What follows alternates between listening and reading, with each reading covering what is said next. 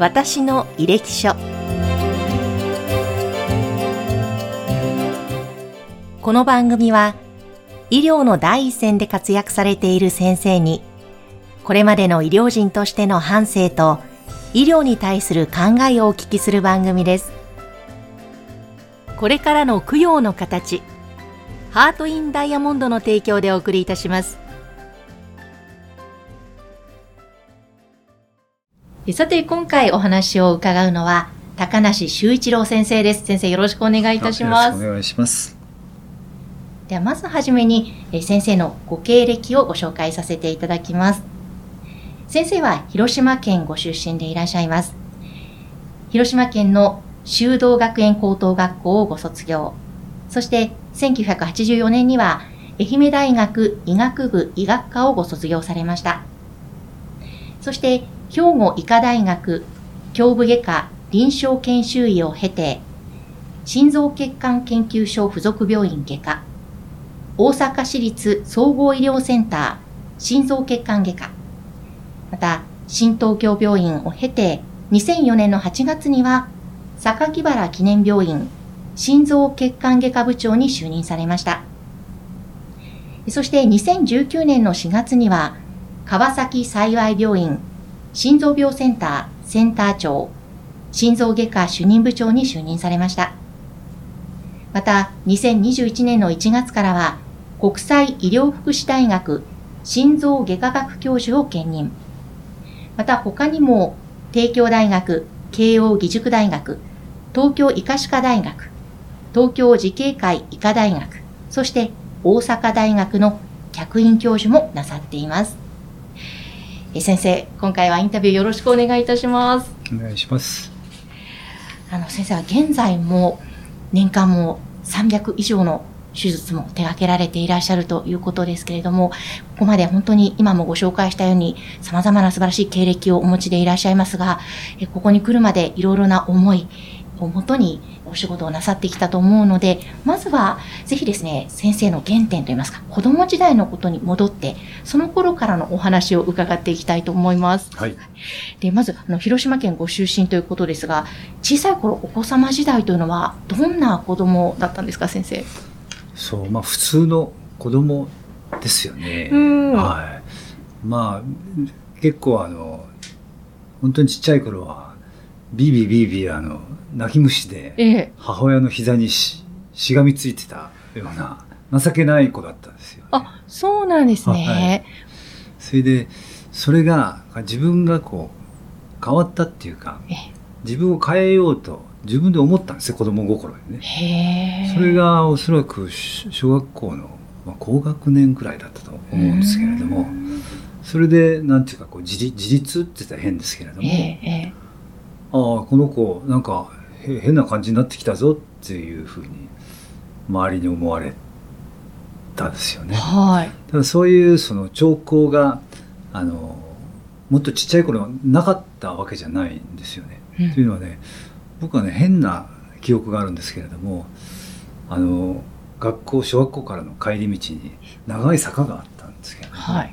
その長い坂の下でね、うん休むんですよ、ええ、この坂も登りたくないなと思って子供の足なんで、うん、結構疲れちゃうぐらいの長さなんですよね、うん、でじっと休んでるとああもう休んで動きたくないな動きたくないなでも帰りたいなと思ってじっと目つぶってるとあっと気が付くとうちの前にいるんですよね。え？はい。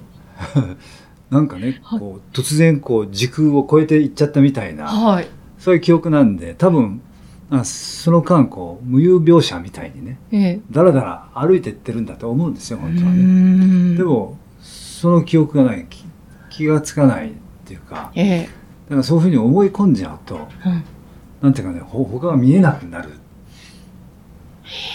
ていうようなところがね多分あったんじゃないかと思うんですよね。そうなんですね。おかしなこうですね、そういう意味ではね。へえ。なんか一つのことに集中すると、もうガッとそのことに集中して見えなくなるっていうのは、やっぱり今もそういうところっていうのはあるんですか？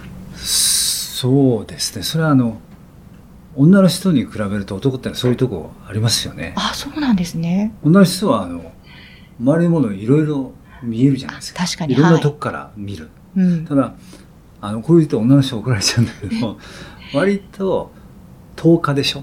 いろんなものが同じような、うん。あの価値でやってくると思うんですけれども、も僕の場合は一つのものをガーッと見るんですけれども、ええ。周りのものもこうチラチラ見えるんですよね。うーん。でもあのここに集中っていう状況になる。それは自分自身で努力してなったんじゃないと思いますけど、ええ。そうなるとこうパンとこうシャットアウトしちゃうと思うんですよね。えそれって今のはい。心臓の手術の時とか、まあその現場でうもん。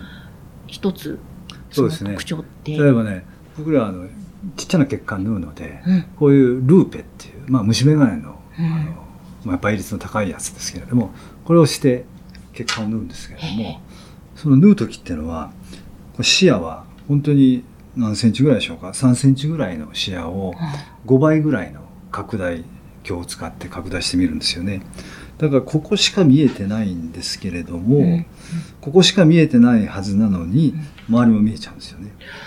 へえでルーペの中は見てるんですけれども、うん。その周辺も裸眼でこう見えてるっていうか、ええ感じてるっていうかこう空気の流れとかですね、うん。でもここっちでこう人がこうは入ってくるじゃないですか、うん。手術室に入ってくると、うん。入ってくるだけだと感じないんですけれども、うん。その人がなんか別のことをしだしはい。たりとかね。あの全くこの手術の進行にこう関係ないことをね考えたりすると、それがこう意識の中にパンと入ってきちゃうんですね。へえそんなこう便利なええ。周辺視野って言いますかね。はい。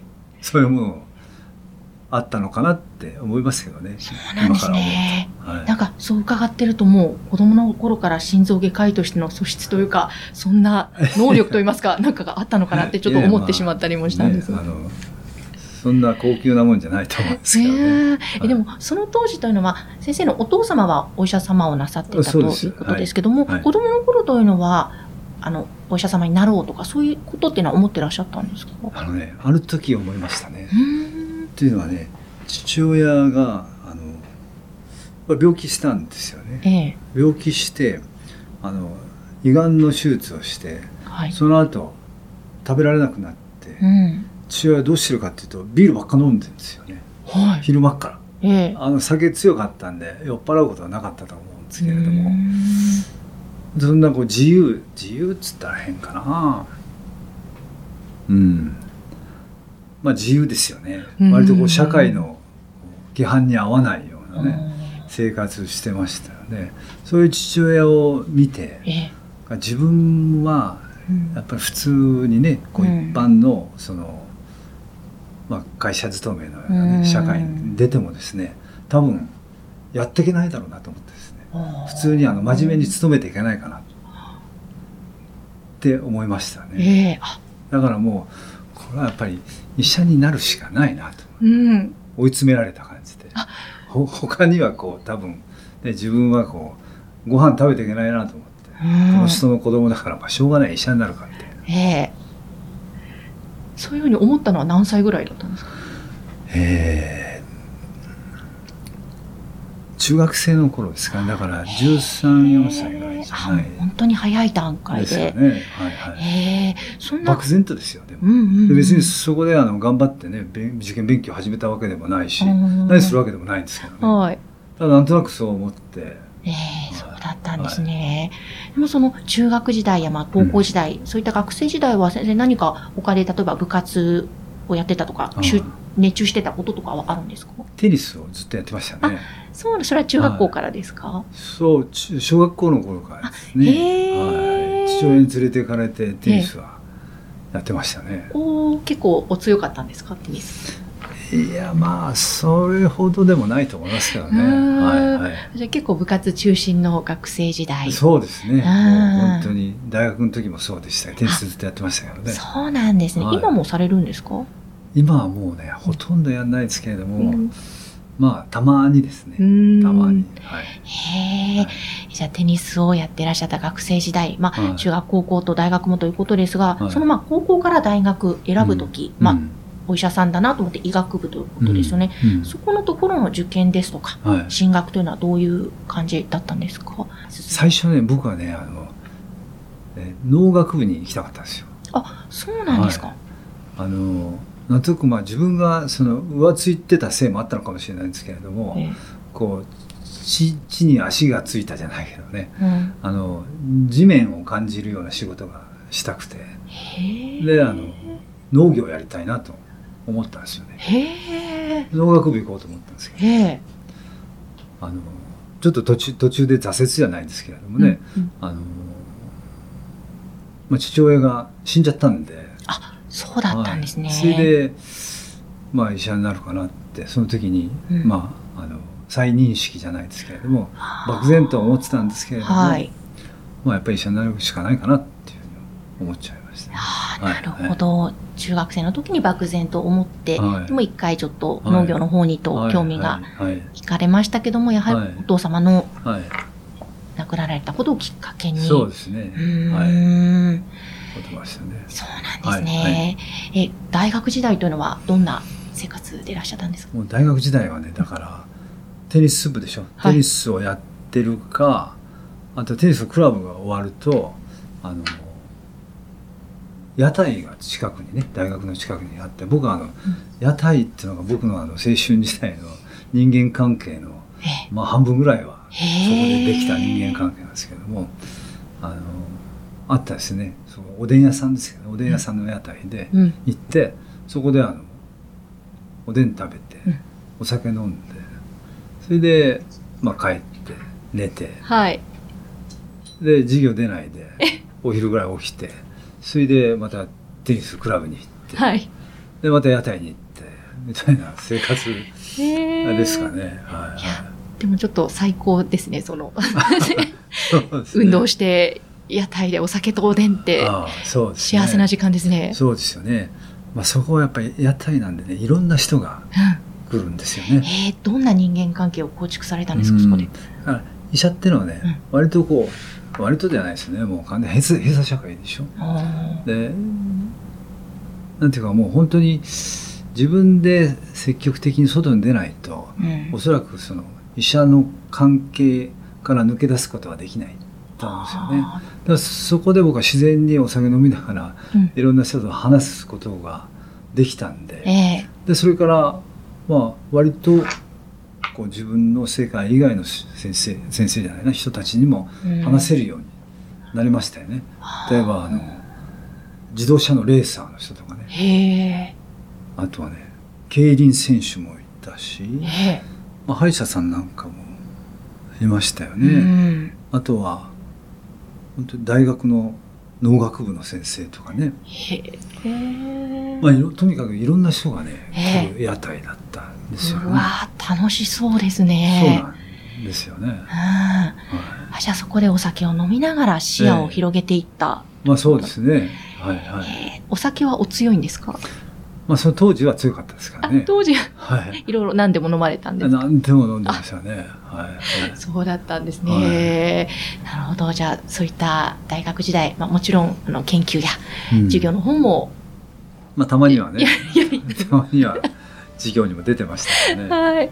えー、ではですね、あのここまでまあ小さい頃から学生時代のお話まで伺いましたけれども、はい、えー、その後ですね、大学を卒業してからのお話、うん、また次回伺いたいと思いますので、はい、また先生次回もよろしくお願いします。はい、今日はありがとうございました。したこの番組は提供 USCI ジャパン株式会社インタビュアー山口智子でお送りいたしました。